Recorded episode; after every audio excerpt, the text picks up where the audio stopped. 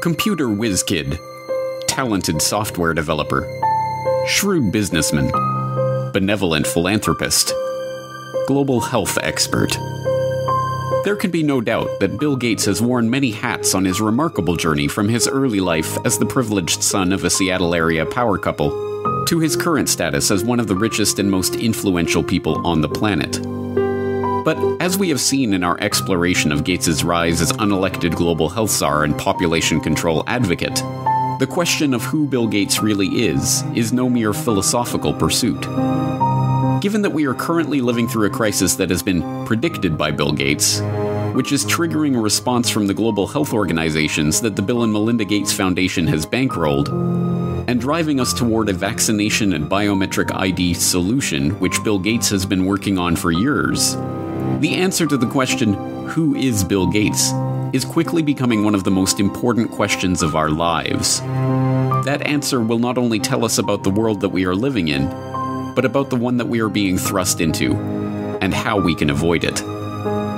Today, we will attempt to answer that question as we examine the motives, the ideology, and the connections of this man who has been so instrumental in shaping the post coronavirus world. Meet Bill Gates. You're tuned into the Corbett Report. This is Dan Dicks here reporting for Press for Truth. And if you have not yet seen James Corbett's latest documentary titled Who is Bill Gates, I got to say it is an absolute must see. It is being broken down into a four part series. Part one is called How Bill Gates Monopolized Global Health. Part two is Bill Gates' plan to vaccinate the world. Part three is Bill Gates and the population control grid. And part four is Meet Bill Gates. And I would have to say this is the most important film in our current time in this post COVID 1984 world. And I would suggest it's going to be the most important film in the foreseeable future as we move forward and continue to, to navigate this coronavirus world. And joining me on the line right now is the director, the writer, narrator, and producer behind the film, James Corbett. CorbettReport.com is the website. James, thank you so much for joining us here at Press for Truth. Let me just start off by saying, on behalf of myself and, and the audience at Press for Truth and anybody who's been navigating this space, thank you so much for taking the time to compile such a fantastic documentary that really needed to be made. It's so well researched, it's so well uh, presented, and I, I dare anybody to debunk it. It's just an absolutely phenomenal piece. So kudos to you and Broc West for putting together such a fantastic production. You guys should be proud. Now, I want to talk about some of the aspects of the film, what what people can expect if, if they haven't seen it yet. But before we get into that, maybe we could start with the question, why Gates? I mean, why did you decide to spend a pretty good chunk of your time uh, doing all this research and, and, and, and the, the effort that goes into producing something like this to focus on one particular man and his particular ideology? How did you come to the conclusion that Bill Gates was worthy of your time? That is an excellent question. I'm glad you started with that because it's an important question to get to the bottom of. And I think it should be self evident once people start watching part one, How Bill Gates Monopolized Global Health, that it is impossible to come across any part of this undeveloping COVID 19 agenda that is playing out. It's not a news story, it is an agenda. And I think we all see that. But for people who are starting to research it, you cannot uh, uh, uh turn over any stone along this path without finding some sort of Gates sponsored uh, person or researcher or institution uh, behind it. I mean, it, it's just absolutely Gates' influence is absolutely everywhere on this story, which is, of course, the first thing that I started noticing when I began researching all of this information and, and trying to get a handle on this coronavirus world order. And I had of course, noticed that in previous years, the Bill and Melinda Gates Foundation and, and seen its various funding activities. But it's really when you start to put it all together and go, oh, okay, how about this? Yep, there's Gates. Uh, how about this? There's Gates. How about this? There's Gates. How about this? There's Gates. And when you start to just itemize it, it becomes self evident that Gates's influence is incredible in this space, which is why we have to be focusing on this at this moment.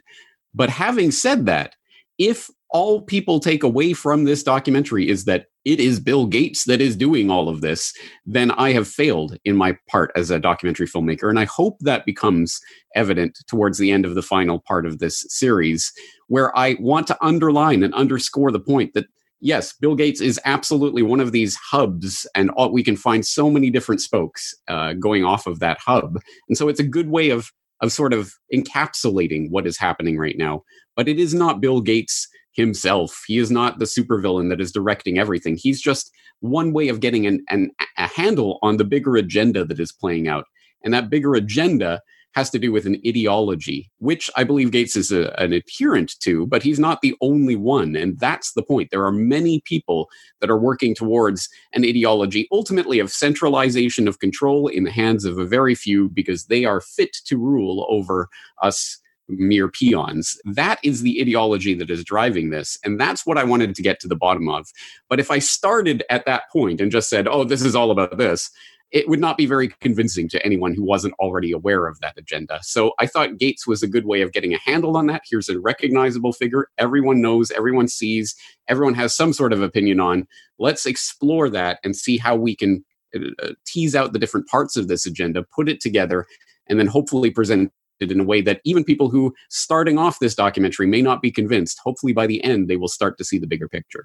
Well i thought the last 10 minutes of part 4 the end that you talk about was unbelievably profound unbelievably important for people to understand which i want to expand on a little bit. As you say that it's not necessarily the man but it's more so the ideology. But before we get into how it all ended let's talk a little bit about how, how all this began because i think there's a bit of a misconception out there amongst the general population speculation as to how this man came about.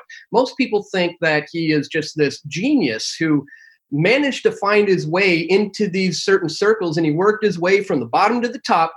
But your research has uncovered that that's not necessarily the case, is it? He had some pretty influential parents. What could you tell us about his early life and how he started to become the man he is today?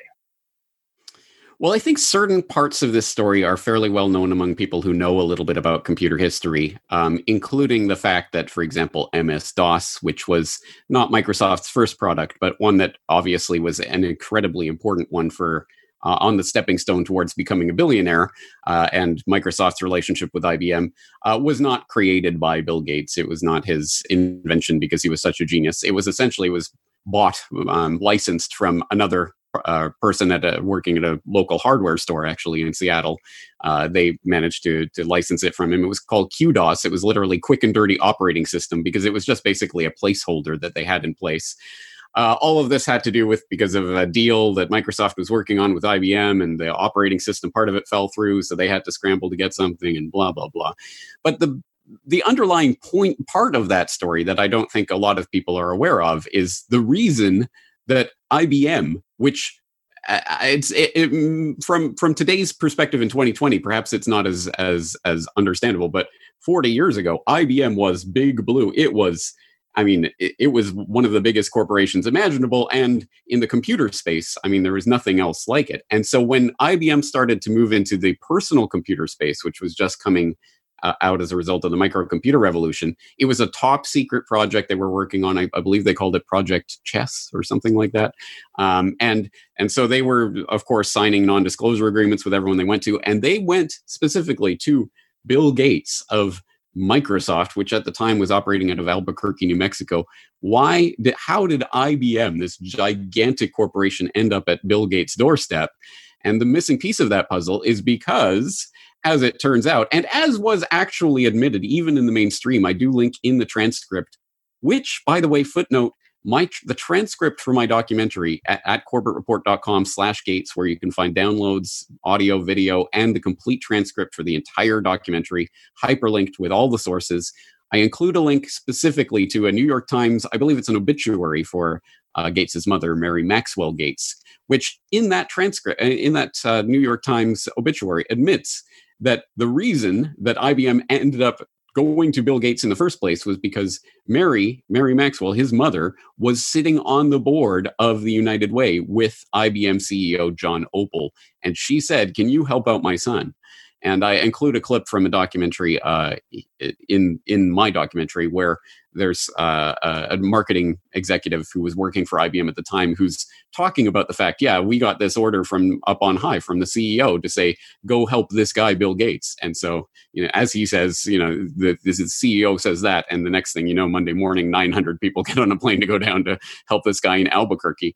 And he goes on and elaborates and says, basically, IBM helped Microsoft develop QDOS into MS DOS. He he elaborates on that more, and again, the link to that will be in the transcript of my documentary. But uh, that's kind of the missing piece of this puzzle. It wasn't because Bill Gates was such a super genius; it's because he had connections specifically through his mother.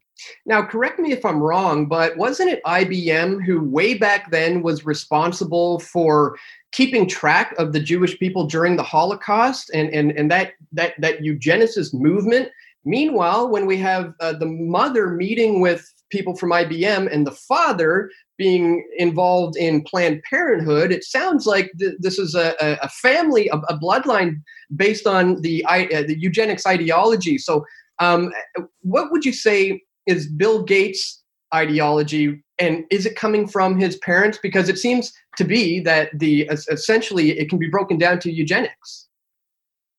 Uh, I yes, ultimately that is where this documentary goes, and I hope I provide some interesting um, perspectives on that and some some pieces of that puzzle. You're right to bring in IBM's history, uh, corporate history, uh, for example, as detailed by Edwin Black in IBM and the Holocaust, talking about how the Hollerith punch card uh, system was the IBM Hollerith punch card system was absolutely essential to the automation of uh, of the what Nazi Germany was doing in terms of categorizing, uh, uh, taking a census of, and then rounding up people by neighborhood uh, based on uh, whatever categorization, Jewish or homosexual or gypsy or whatever. All of this was uh, located in these punch cards, which then automated the entire process and made it possible to be able to round up millions of people at the push of a button, uh, literally. So uh, that is an important part of that story, uh, that sort of backstory of IBM and its previous involvement, and perhaps why it's interesting that it then gives rise ultimately to Bill Gates and Microsoft. And as I go on to elaborate in the documentary, of course, Bill Gates and the Gates family have some interesting connections to eugenics and the eugenics philosophy. One of the most tantalizing of which, and I'm going to make a video about this, but I'll let your viewers know about it first of all. Um, is a, a point that I just make in passing in the documentary because it's something that was just so crazy that I stumbled across in the course of researching this. And I tried and tried and tried. And literally, I found this at like one in the morning. and I could not go to sleep until I found, got to the bottom of this nugget. I found a, a, American Eugenic Society member register that included a William H. Gates as a card carrying member of the American Eugenic Society at its founding in the 1920s. And I, I, I, William H. Gates, of course, for people who don't know, Bill Gates is William H. Gates III. Uh, actually, technically, he is the fourth because his great grandfather was also a William H. Gates, but he is called the third. Uh, his father, senior, as he is now known, is the second. His grandfather was William H. Gates, William Henry Gates um, and was around in that time in the 1920s, could have been the William H. Gates on the member roster of the American Eugenics Society. However, I couldn't, I tried and tried, but could not get to the bottom of determining is this William H. Gates the same William H. Gates as uh, Gates' grandfather? I couldn't make a, a determination on that. There is one piece of evidence that at least suggests that he is not, because uh, there was one listing of a professor William H. Gates at U- Louisiana University or something like that, which would not be uh, Gates's grandfather. But I, I, don't know. I found that to be particularly interesting. But beyond that, there are many different points that show that I think Gates is is driven by and, and motivated by a eugenics based philosophy, which is particularly disturbing for people who know about the history of eugenics, what that ideology entails, and then to have this man this man in particular, an adherent to the eugenics philosophy, at least in my estimation, being the person who is this philanthropist who's going around giving billions and billions and billions and billions of dollars behind every global health body and every institution and every vaccination drive being run by the WHO and others. Uh, here's this man in particular who's going to save the world and, and help all these poor starving children all around the world who he cares so much about Well, if if it is true that he is a eugenicist, then we have to get to the bottom of that because that truly goes absolutely in the face of the professed uh, reasons for giving giving away his fortune, which, as I point out repeatedly during the documentary, and want to underline once again, he, he is not giving away his fortune per se. He is actually making a fortune uh, during the course of his decade of vaccines that he announced in 2010 with the uh, commitment of 10 billion dollars from the Bill and Melinda Gates Foundation to various vaccination programs. Uh, from that the time of the launching of that decade of vaccines to now, which I guess is the culmination of the decade of vaccines, Bill Gates' net worth has doubled from 50 billion to 100 billion dollars. He's such a generous philanthropist giving away all his money, but his personal net worth is now doubled in the past decade puzzle me that to all the people who think this is some gen- generous, benevolent saint going around giving away his money from on high. Well, another point that you made in the film about the fact that he's not all so saintly is in terms of population control. And you made the point in the film that let's not necessarily look at that in terms of numbers and death count, birth rate, and things like that. But maybe we ought to start thinking about that in terms of controlling the general population. So, can you speak to that a little bit? Because there's multiple aspects to this population control agenda. And I'm really glad you brought up that point in the film when it comes to actually controlling people who are currently alive today. Can you speak to that? Yes, I definitely wanted to underline that point because it is something that I think a lot of people have heard and, and probably already have an opinion on one way or another with regards to Bill Gates and population control in the sense of these vaccines and sterilization and, and uh, all of those implications, which I do talk about in the uh, documentary. I do point out that as Bill Gates and uh, his representatives constantly underline whenever they're talking about this subject, it by lowering the death rate uh, of, especially the the child death rate in developing countries, you will actually lower the population increase because parents will have fewer children because their children will survive to adulthood, so they don't have to have eight children, kind of thing. That is the official reason why doing good work on vaccines will actually reduce population growth, at least according to Bill Gates. And and that is a fair point, logical enough, if it is true. I, I don't know if specifically the research he, he can see cites Hans Rosling on that as his source for that information. Um, which is troubling in and of itself because side note uh, i do point in the first part of the series to the lancet um, which back a decade plus ago was already talking about the fact that isn't it isn't it at least a little bit disturbing, even if this is a saint who's doing this all for the best purposes, isn't it a little bit disturbing that these billions and billions and billions and billions of dollars that can completely redirect the course of global health as it is being practiced is subject to the whims of this this man, Bill Gates, and his family, and sort of whatever comes across their plate and whatever they're reading at the moment becomes their next passion, even if he was completely on the level and totally doing this for great causes it's still a horrible way to run this incredible investment that can completely drastically alter the course of uh, human history ultimately. So that's that's one of the points. Oh so he read some article by hans rosling saying uh, if you do a good job with vaccinations you can reduce population growth and then has taken that as the basis for his decade of vaccines at least ostensibly on the record. That in and itself in and of itself should be troubling. But yes i wanted to point out the that population control has a double meaning. It's not just about controlling the increase or or lack thereof in population. It is also about literally controlling the population, centralizing power in the hands of fewer and fewer people to be able to control every aspect of people's lives. And that takes a surprising turn that I don't think is intuitive and I think a lot of people still don't understand. But that that turn that it takes is that literally from vaccinations, it's just one step towards a biometric identification database of everyone on earth. What? That sounds like what what do those even have to do with each other? And yet nevertheless the gates founded and funded gavi alliance which is a vaccine alliance that unites the world health organization and other public uh, uh, health bodies with the big pharma industry in order to as they themselves state create quote unquote healthy markets for vaccines. You can't make this stuff up. They say it themselves. It's crazy. But uh, in that Gavi alliance, which of course is it, they're they're just trying to immunize the the poor brown babies everywhere around the world, right? Oh, and by the way, in the last few years, they have started taking up this crusade of forming biometric identity databases.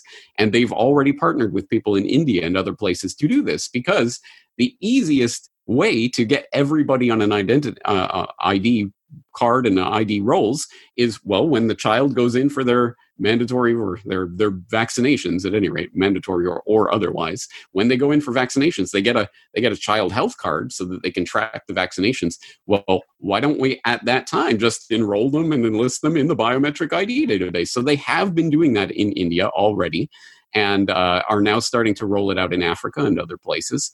And guess what? It's coming everywhere else around the world because pretty soon the identity will not simply be uh, that, that's tied with your vaccines will not simply be uh, taking your fingerprints or something. There will be actually, uh, the, Gates himself has funded and is working on quantum dot uh, uh, dye tattoos that will be part of the vaccination process. When you receive a vaccine, this quantum dot tattoo will be embedded in your skin. It will be readable by a smartphone to show that you have had the vaccination or if it is not there, that you have not had the vaccination, and that will be tied into your biometric identification.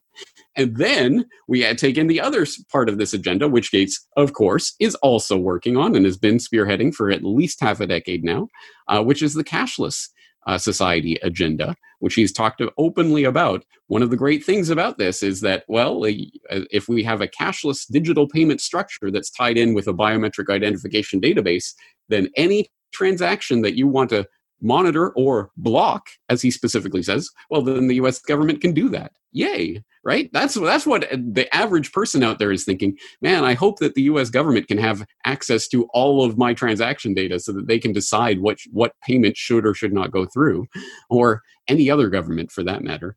Um, it is a total nightmare scenario. But all of these pieces, which seem kind of like different parts of some different uh, unrelated matters actually all fit together like a puzzle and it is that it is that idea of population control that unites them all and once you start to see that i think i think it becomes quite apparent that this is about something much much beyond even just vaccinations itself. This is about an entire agenda for controlling the world population. Yeah well so-called global problems are always going to call for so-called global solutions as they say. So let's circle back to the the, the most important takeaway from the film which is as you said it's not so much about the man but it's more so about the ideology moving forward. So as we continue to navigate this post covid 1984 world um, what do you think people need to understand moving forward in terms of not just bill gates but the overall agenda that they are marching us towards here?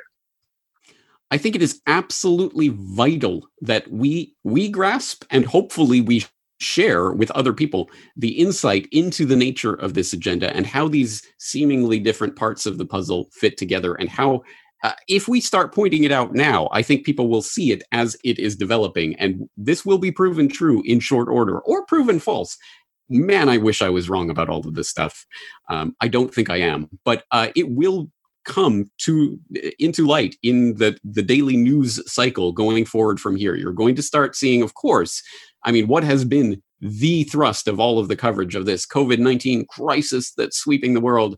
Things will not go back to normal until we get a vaccine. And of course, it was Gates himself who was first out of the gate, so to speak, uh, with that particular um, idea being embedded in the public consciousness, which has now been reinforced by basically every public health body in the world. We need a vaccine. It's a vaccine, a vaccine, despite the fact that not only has there never been a, a, coronavirus vaccine that's been developed for any coronavirus up to this point, but that in fact, coronavirus vaccines that were developed for SARS uh, showed incredible particular problems of actually making the recipients of those experimental vaccines that never got past the experimental phase, making them more susceptible to infection from SARS after receiving the vaccine. That's a pretty amazing and important thing to underline. The only coronavirus vaccine that has ever been developed so far has actually made you more susceptible to the coronavirus it was supposed to be vaccinating you against. So this idea that we need the vaccine is going to is is of course garbage at least at this point.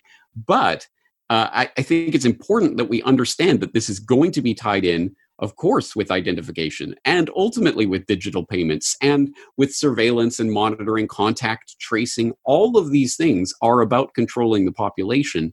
And eventually, one way or another, at the end of the resolution of this COVID 19 crisis, whether it's a real crisis or it's completely made up or something in between, and whether or not the vaccine is implemented or not, or what, whatever eventuates from this, all of this infrastructure will be in place for, as Bill Gates himself has termed it, pandemic two, which he talks about in one of his recent Gates notes. He, he talks about this crisis that we're living through right now. He calls it pandemic one, capital I, like World War One. And he says we have to be prepared for pandemic two. Well, do you think that the pandemic planners who were wargaming out a globally spreading coronavirus uh, just last October, just as the coronavirus was supposedly just starting to spread? Wow, what an amazing coincidence. Do you think they might have some ideas in mind for pandemic two? And of course, Gates has already floated the idea of biological warfare uh, and biological terrorism as being that that next stage that of this crisis that we're going to see the pandemic two that's coming along. Well all of this infrastructure will be in place and they'll be able to snap it on. So even if we don't accept and and and ultimately this agenda doesn't get implemented in this particular crisis it is already being prepared the framework and the foundation is being prepared.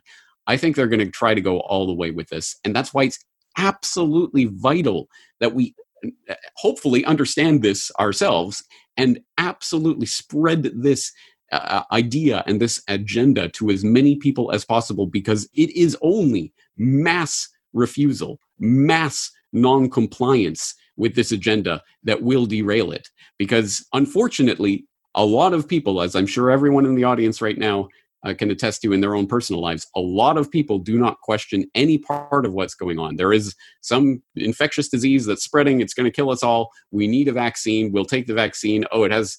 Uh, it's tied to some sort of ID thing. Oh, whatever. Okay. And oh, we need contact tracing now. We need to. Oh, you can't use cash. It's going to be dirty. With people are being indoctrinated into this very easily at this moment, and I don't know about you, Dan, but this is everything that I got into the alternative media in the first place to warn about. All of these different pieces are coming together, and unfortunately, so many people are going along with it.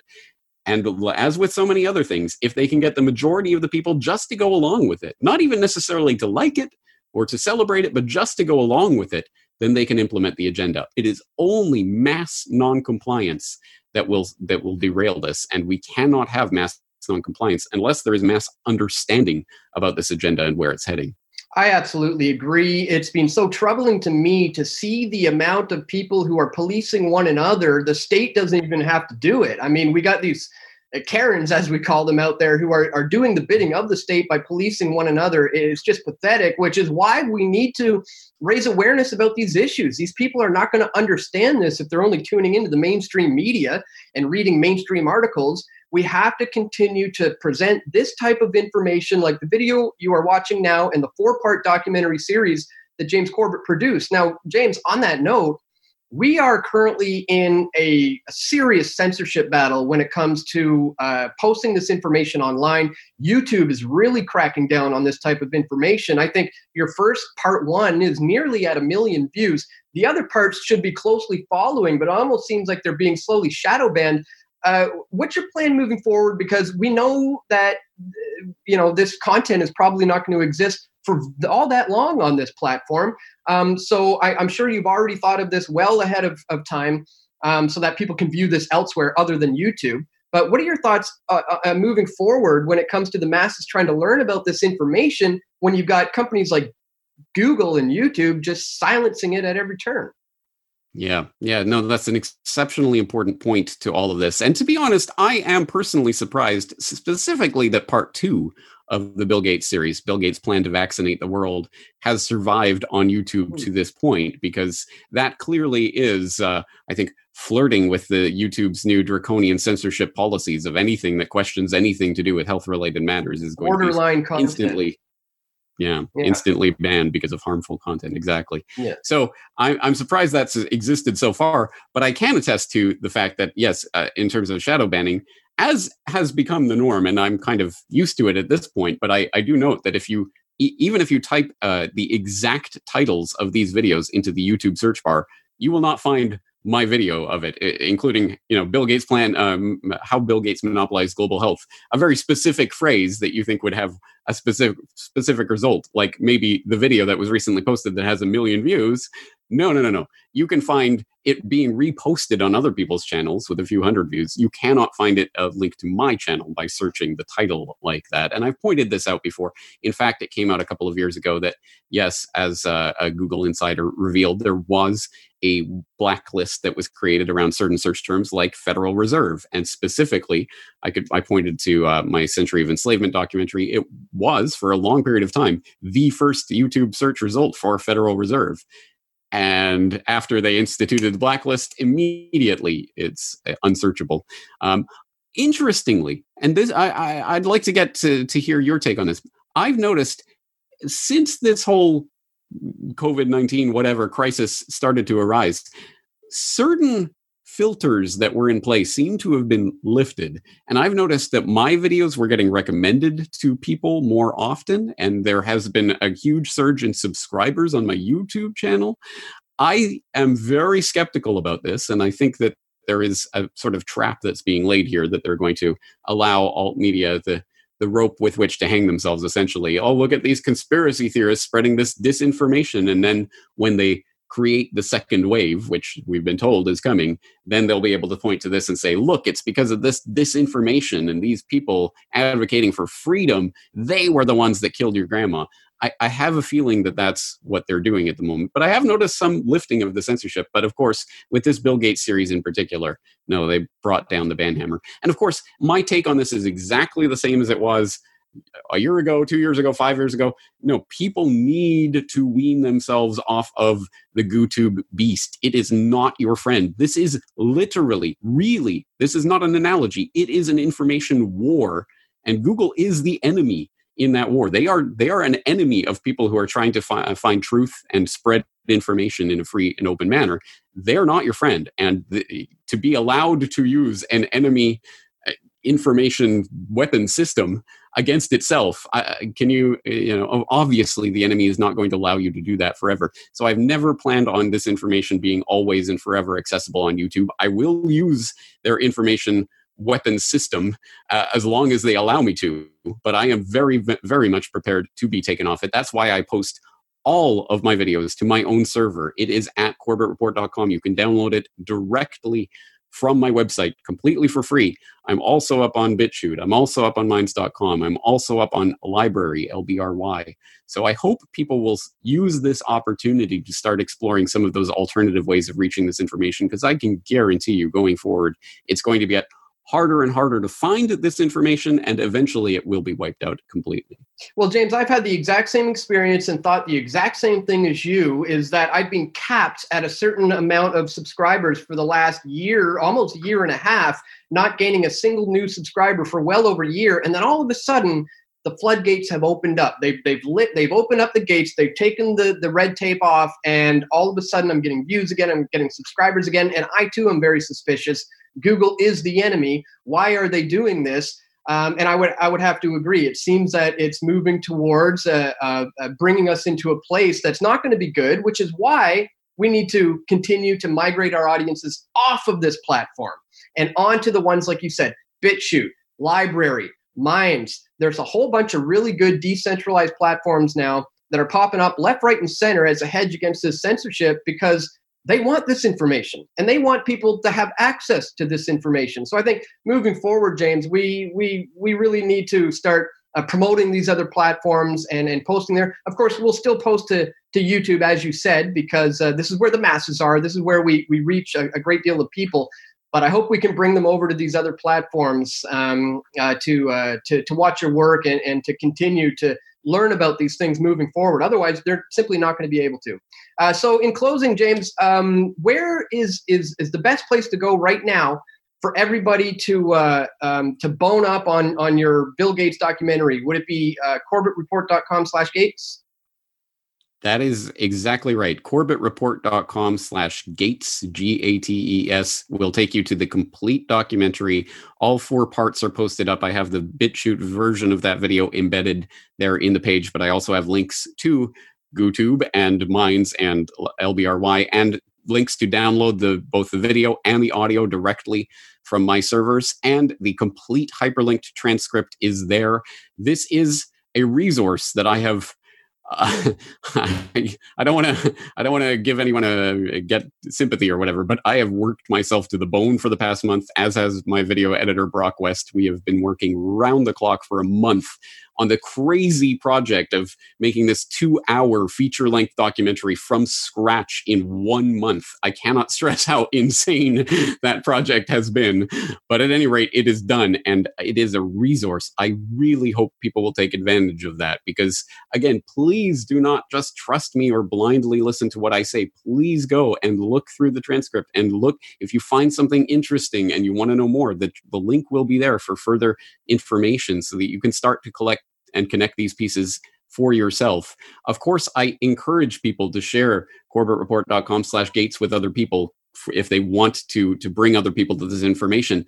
But actually it's probably more effective if you really familiarize yourself with this material and understand it from the inside out so that you can engage people in your own conversation about this information rather than pointing them to, oh, here's Corbett Report. And then they'll go to the fact checker site and go, well, Corbett Report is a biased conspiracy site. I won't look at that. And that's about as far as most people get. We have to understand this information enough that we can hold intelligent conversations about it with other people. And uh, that, unfortunately, it does take work. I mean, there's no shortcut to it. You have to put in the, the time and effort. But I guarantee once people start researching this information for themselves, they will start to see see this picture and i hope i've been able to paint that but i hope people will start seeing it for themselves so that they don't have to sit there and point to my painting. They can create their own painting and share it with other people. As i say the most important thing we can do is to share this understanding of this broader agenda right now so that we can derail it by mass noncompliance. James you've painted the picture with a masterful stroke. I really hope people will watch it digest it understand it share it and uh, and and and continue to support your efforts moving forward. So, on behalf of of everybody who's interested in this information, again, I want to thank you for taking all the time and the effort that it takes to to compile a two hour long feature documentary uh, and, and to put it out there uh, for free as a resource for people to use. Folks, this is something that you can share with your friends and your family and people who are skeptical. And it's also something that you can use as a resource to really bone up on this info. So you really know what you're talking about when you want to you know uh, share this kind of information with your friends and family who might be skeptical about what you think about these things um, study this documentary share it with your friends and family and uh, again james fantastic work, phenomenal work. You and Broc West, I really, again, ought to be proud of the work you've done. Folks, links are located in the description below. Again, I'm going to strongly encourage you to first watch the film if you haven't seen it, then watch it again, digest the information, and then share the info far and wide. James Corbett, once again, man, thank you so much for joining us here today. You keep up the great work, my friend. Thank you, Dan, for helping to uh, spread the word on this. As I, as we both no, this is the most important information that uh, exists right now, and I'm glad that you're helping to spread the awareness of it. Absolutely. Take care, man. See ya. We all want truth.